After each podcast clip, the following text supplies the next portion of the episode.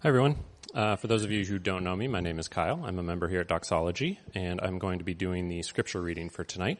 Uh, tonight we are going to be reading out of uh, Hebrews chapter 2, verses 5 through 18. Um, so I would invite you to turn to your Bible uh, to that uh, book and verse. Um, if you don't have a Bible, we have Bibles in the back of the pews that look like this, light blue ones. Um, they're also up front. You're welcome to take that as our gift to you. Uh, if you are using that Bible, um, we are going to be on page 581. Uh, otherwise, you can turn uh, to um, Hebrews chapter 2, verses 5 through 18 on your phone or any other electronic device you may have. For it was not to angels that God subjected the world to come, of which we are speaking. It has been testified somewhere What is man that you are mindful of him, or the Son of Man that you care for him? You made him for a little while lower than the angels. You have crowned him with glory and honor putting everything, everything in subjection under his feet.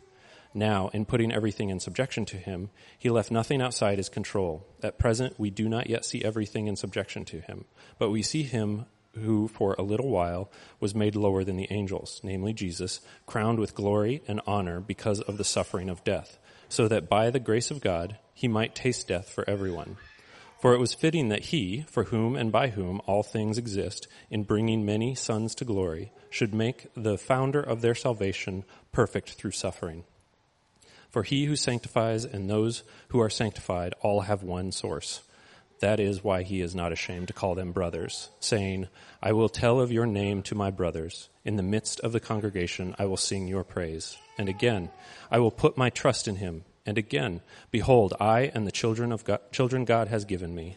Since therefore the children share in flesh and blood, he himself likewise partook of the same things, that through death he might destroy the one who has the power of death, that is, the devil, and deliver all those who through fear of death were subject to lifelong slavery. For surely it is not angels that he helps, but he helps the offspring of Abraham. Therefore he had to be made like his brothers in every respect, so that he might become a merciful and faithful high priest in the service of God to make propitiation for the sins of the people. For because he himself has suffered when tempted, he is able to help those who are being tempted. This is the word of the, God, of the Lord.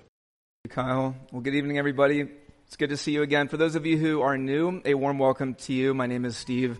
Really glad you're here. So we recently started a series in Hebrews, and the theme of Hebrews is uh, persevere together uh, by drawing near to Christ, your present help. And I was talking with Kelsey about this the other week, you know, like what is Hebrews about? And she said, why don't you just say persevere, draw near, do it together? And I said, because that would be easier for our church to remember. So, so we'll just go with, yeah, persevere, draw near, do it together. If you remember anything from Hebrews five years from now, uh, just re- remember this. And this is so helpful. So on the one hand, persevere. Uh, God speaking through the author of Hebrews cares about us to know, cares enough about us to tell us over and over again in Hebrews that, um, one of the main reasons why we're so often frustrated with God or with ourselves or with other people is because we we develop this expectation that heaven should be on earth now. Um, but what Hebrews reminds us of is no, we're not going to have heaven on earth until Christ returns to bring us a new heaven and new earth. And so in the meantime, life is a race. So we have to persevere, and there are going to be many trials of heart and mind that are going to tempt us to uh, turn away from Jesus Christ. And so persevere. But it's not just persevere, it's persevere by drawing near to Christ, your present help. Christ didn't just come for you in history, but he lives today as your present help in time of need, which is what we're going to see throughout uh, all of Hebrews. And uh, in chapter 1, we saw how Jesus is such a treasure to us because he helps us as one who's fully God. And the author makes a turn today in chapter 2, and he tells us the reason why Christ is such a great help for you isn't just because he's fully God, but because he's fully human. And you may hear that and say, okay, Christ is fully human. I get it. You know, but I don't think this wows us as much as it should. You know, it certainly hasn't for me. And as I was going through the text this week, it was really amazing me. And so we're going to see why it's such a, a treasure that Christ is fully human. And so we're going to look at it under these three lines. Um, first, we're going to see in his humanity, he's a king who frees us. Uh, number two, he's a friend who understands us. And number three, he's a brother who likes us. He's a king who frees us. He's the friend who understands us. And number three, he's the brother who likes us. Um, so first, number one, he's the king who frees us. And uh, just giving some credit where credit is due, there's a pastor named James Forsyth who pastored in this area for over 10 years. Heard a sermon on this from him a while back that inspired some of this. I just want to uh, give credit to him as it was helpful for me. So uh, let's go ahead and start in the beginning, verse 5. Uh, and so what the author is doing here is he's, he's giving us context to help us see why it's so important that uh, Christ is fully human. So, and what he wants to tell us is that essentially we are living in the middle of a storyline. Uh, history is not a tale told by an idiot filled with sound and fury, signifying nothing, as Macbeth said.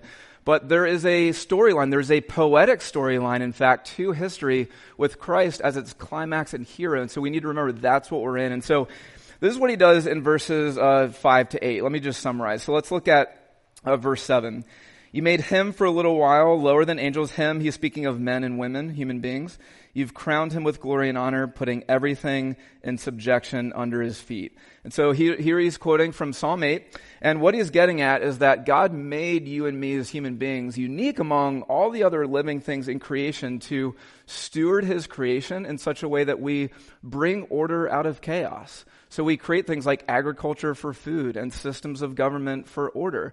But not only that, he created us to, to steward his creation, not just for order, but for our joy and for God's glory.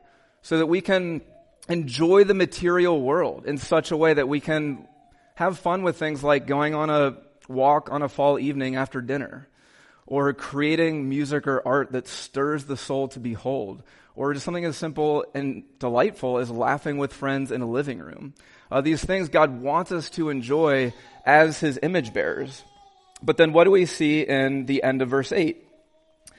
At present, we do not yet see everything in subjection to him. Okay, so God created us to steward creation, but at present we don't see everything in subjection to him, speaking of men and women. And here this is the author's simple realism that as we look around, it doesn't look like we have control over creation, but creation has control over us. And this is due to sin, for us reversing the relationship between us and God, for us putting ourselves in the place that only God should be. Sin has now fractured the world, and so now it, there, and so now as we look out into the world, what do we see? There's a lot of people who don't get the enjoyment of laughing with friends in a living room. I mean, as we speak right now, there are tens of millions of human beings who are being trafficked, one of four of whom are children. There are roughly 70 million refugees currently having f- had to flee their homes due to terror or war. And on a personal level, you know, as we think about, you know, existentially within, we, you know, we have the heartbreak of relationships not going as we wish they would. You know, we have the, the anxiety and depression that we face. We have our own personal demons where we hide things about ourselves from other people because we wonder if someone were to really see me, would I be truly lovable? Okay, creation rules over us in so many ways. And so, what's the solution? Verse 9, but we see him. Amen. But we see him. And so this is the pivot point of the entire section here in Hebrews. But we see him, Jesus, who for a little while was made lower than the angels, speaking of his incarnation, where he became human. And then verse 10, for it was fitting that he, for whom by whom all th- things exist, would bring many sons to glory through Christ. And what he's getting at is, it was always meant to be a human being who would steward creation in a way that would bring flourishing and wholeness to all. We've screwed that up. And so what God does is instead of just snapping his fingers from on high and getting rid of sin and pain, is he resolves the story in a poetic way, in an artistic way you know, he sends Jesus as a human being to, to do what we could not do. And so here in verse 9, as we see, but we see him, the good news of the gospel is, you know, when you're looking at the chaos without or you're feeling the pangs within, the answer God gives you is never stop being a crybaby. The answer is always, no, things are bad. But Jesus is far better. But we see him. Look to him. And so for the rest of the passage, we're going to see why Jesus becoming human and becoming, therefore, the king who frees us, the friend who understands us, and the brother who likes us is, is such good news. And so I hope for you, I was just so taken away this week. Um, in wonder. And I felt like it was a little bit like if you guys have read the Chronicles of Narnia, where uh, Lucy, she's the youngest sister of the four, and she looks at Aslan. She's older in her life, and she looks at Aslan, and she says something to the effect of, she goes, "Oh, Aslan, you've gotten you've gotten bigger." And he goes, No, dear child, you've simply gotten older. And she goes, But you have not? And he goes, No, I have not. But the older you get, the bigger I'll become. And you see what he's saying? This is C.S. Lewis's way of describing, like, the more we see of Christ, the bigger he becomes. And the more just captivated we are by him. So I hope the Lord does for you all and, and for me as I'm up here is we see that the majesty of Christ, because it's amazing. So let's, let's keep going. How is he the king who frees us. We see this in a couple places. Uh, the main part is in verse 14. Since therefore the children, that's us, since therefore the children share in flesh and blood, he himself likewise partook of the same things, that through death he might destroy the one who has the power of death, that is, the devil. So since therefore the children share in flesh and blood, he himself partook of the same things. So Jesus, while keeping his full deity, became fully and really human with a heart and skin and lungs. Why? Because if Jesus did not take on flesh and blood, Jesus couldn't be our Savior. Because if he did not take on flesh and blood, then he could not die. See, don't you see, Jesus, the one enthroned on high, he had to take on a heart that we could wound. He had to take on skin that we could tear. He had to take on lungs that would gasp for air. And why did he do it? End of verse 9 so that by the grace of God he might taste death for everyone. This is what makes Jesus' death unique in human history, in that it was a fully substitutionary death.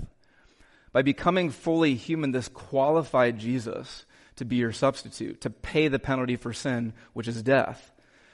So if you owe the bank $10,000 and you try to give them a few baskets of oranges, that's not going to go well. Why? Because you need to pay in the same currency. So because the payment for, for our sin is death, Jesus in his humanity paid that to die in our place. Okay, but he didn't just do it to be our substitute. What also does he say? End of, end of verse 14. That through death he might destroy the one who has the power of death, that is the devil. So it's not just that he died in a substitutionary way, amen, but there was a poetry to his death. You see? Through death, he destroyed death. So he took our most unassailable foe and used its own weapon against it to free us from death. This is like when, apparently this is Narnia Day, so this is like in, in Narnia when, when Aslan resurrects from the dead. And uh, he says something to the effect of when a willing victim, uh, in, instead of a, tra- when a willing victim dies a traitor's death so that the traitor can live, that's when the table would crack and death itself would start working backward. So, because Jesus was fully innocent, the only innocent human who's ever lived, and willingly went to the cross from you, went to the cross for you, what that means is death no longer has any rule over you. You see, to deliver, verse 15, to deliver all those who through fear of death were subject to lifelong slavery.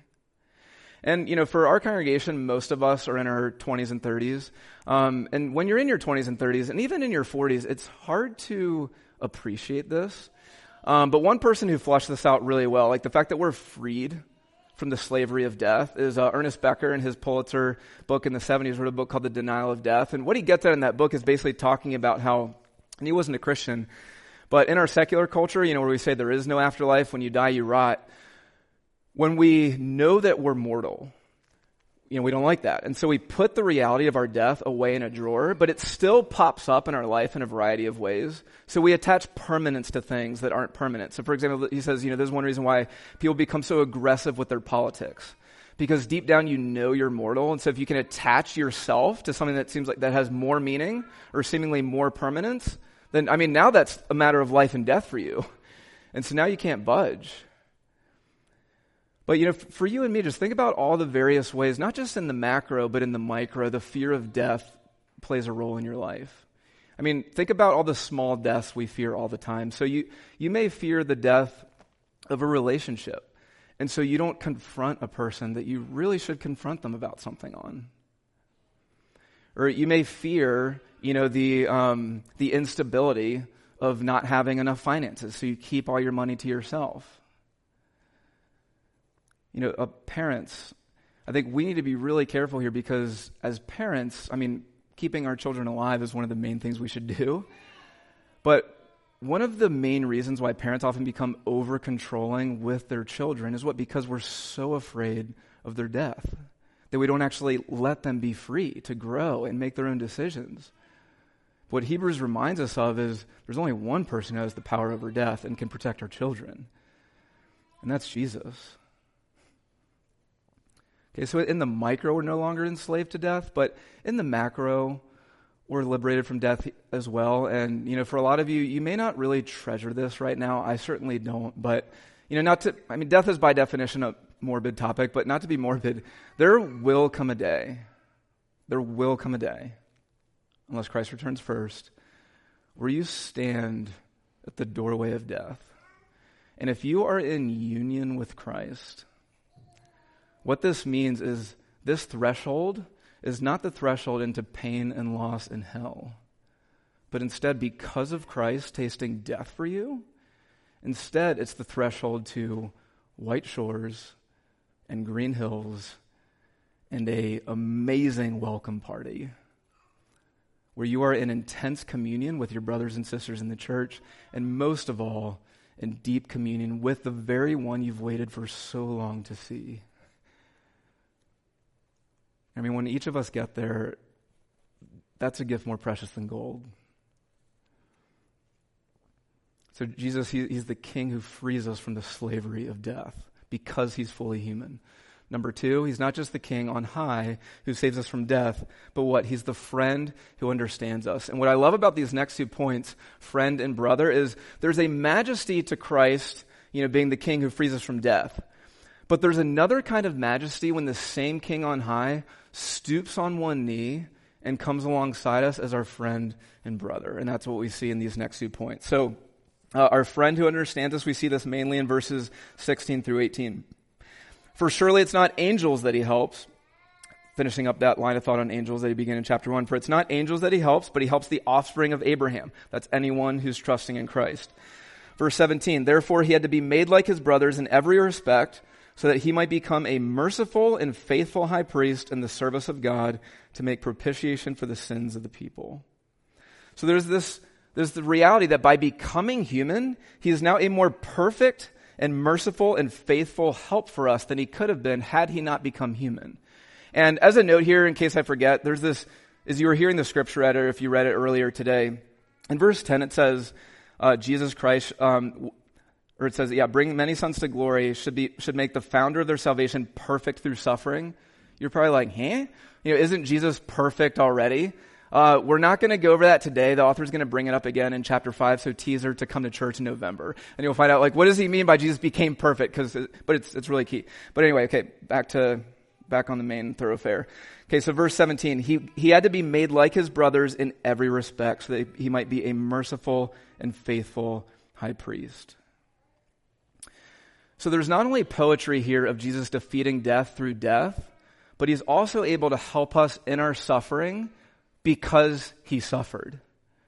And this comes out in at least two ways. First, this means Jesus is the only one who really understands you. You know, there's few things more frustrating or few more feelings of helplessness that come along when you feel like no one can really understand you either you know who you are or you're going through something and even those closest to you just don't really get what you're going through but because jesus was fully human and suffering marked his entire life what this means is any experience you're going through he can fully sympathize with so have you ever been betrayed by somebody close to you who should never have betrayed you he knows Have you ever been abandoned or felt alone? He knows. Have you ever been lied about? Do you ever feel anxious? He knows. Have you ever lost a parent?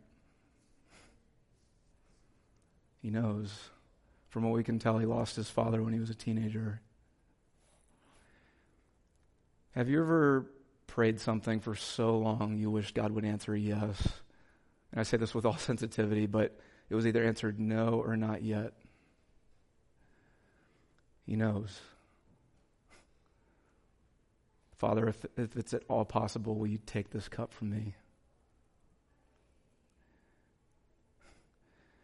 And so when the bad news comes, or when you can't sleep at night, or when just another dis- disappointment comes and you don't know if you can take another one, you go to your high priest, and all you need to say is, Christ, you know.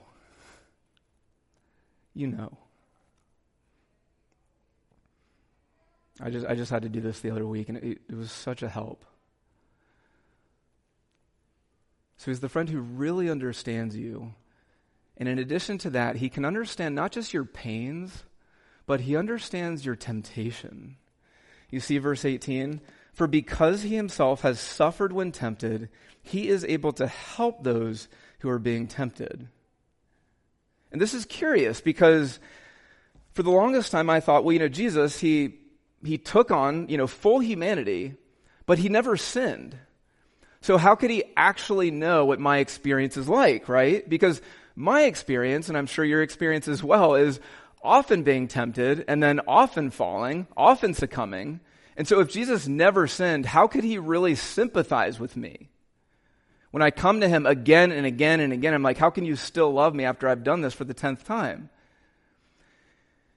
What Hebrews is challenging us with and pressing on us is because the perfect Christ took on full humanity, rather than distancing himself from your experience of temptation, this guarantees that nobody knows temptation more than Christ.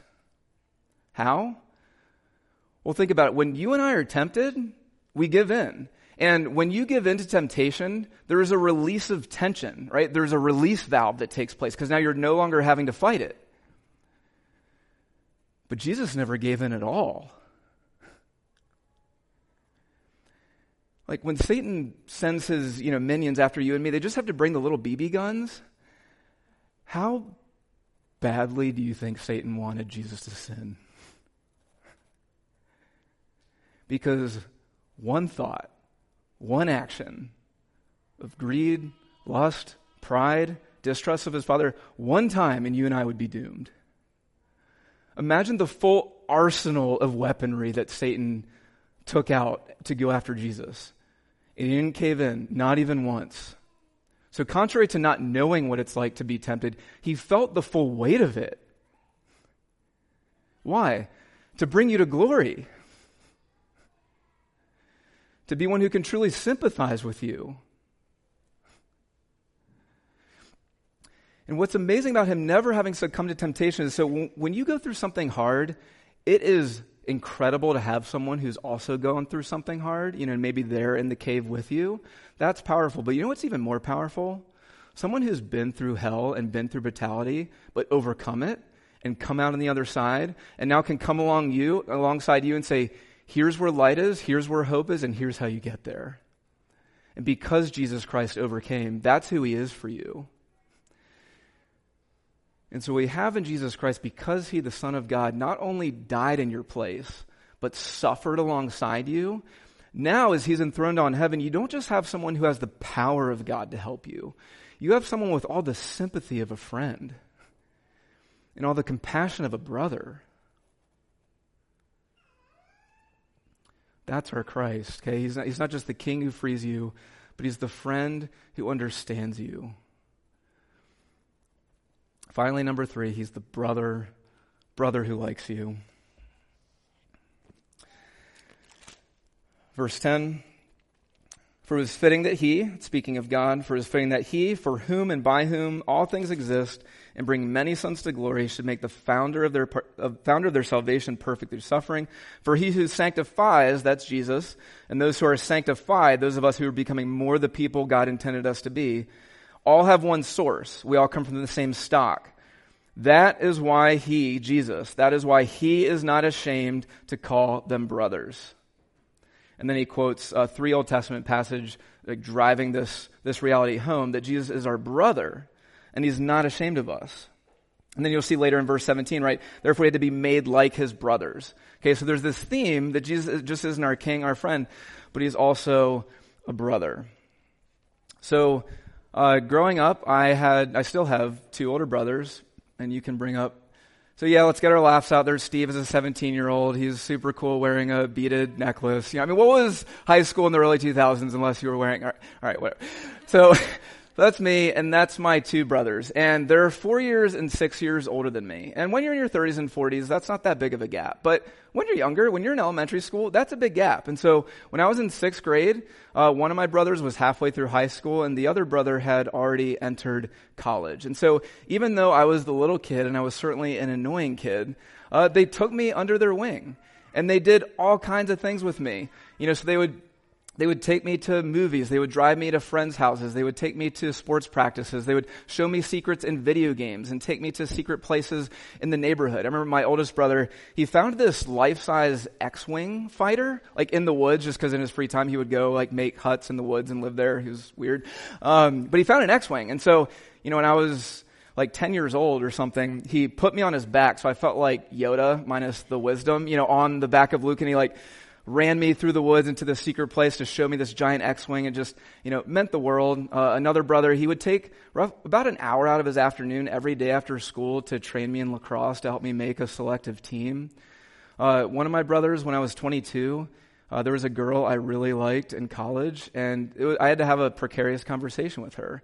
And so he sat with me and he helped me work through like how to broach these difficult topics and most of all how to honor her regardless of how things worked out. And that girl is now my wife, and so I owe him big time. Because these brothers, they did all kinds of things for me. They protected me. I mean, they kept me from getting beat up. Like, one time in high school, I didn't get beat up because of them. But what undergirds all of this, what made that experience so powerful growing up with them, is they weren't ashamed of me. You know, like, there's a big difference between having a brother who they just kind of have you around because they're stuck with you. you. You know, they're unfortunate enough to share the same bloodline as you. But they weren't ashamed of me. They liked me. They'd introduce me to their friends. And because I had these brothers who weren't ashamed of me, I felt like I could take on the world. You know, it didn't matter if I get made fun of at school. It didn't matter if I didn't score as many goals as I wanted on, on the sports field. Because I had brothers who liked me, I could do anything. And so for you, do you have someone like this in your life? A brother, a father, a mother, a sister, an older mentor. And what the amazing news of the gospel is, the best older brother in the world can't compare to Jesus. Like, did you know that in Jesus, you, ha- you, have, you have someone who loves you like a brother. It's not just that he loves you. So I think for a lot of us, you know, when we, especially for those of us who've been walking with Jesus for a long time, like we get that Jesus loves us. It's one of the first things we hear. It's just kind of part of the gig. But he loves us with an ongoing sense of disappointment. You know, he loves us because he kind of has to, because that's his role as the second person of the Trinity. But no, you have, in Jesus, you have a brother who's not ashamed of you. You have a brother who likes you. You have a brother who, the one enthroned on, on high, looks at all of those around him and says, I am so glad to be her brother. I am so glad to be his brother.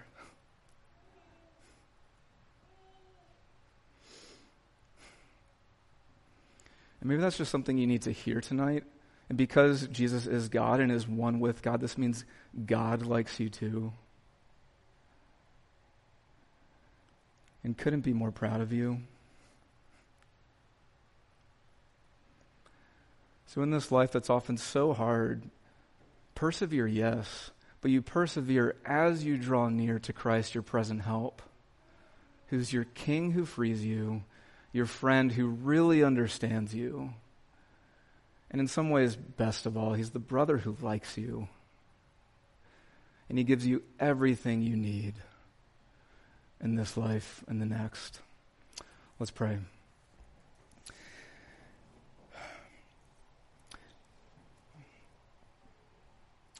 Father, your gospel is so big. It's so big. And I thank you so much for Jesus. Thank you for Jesus. And it's in his name we pray. Amen.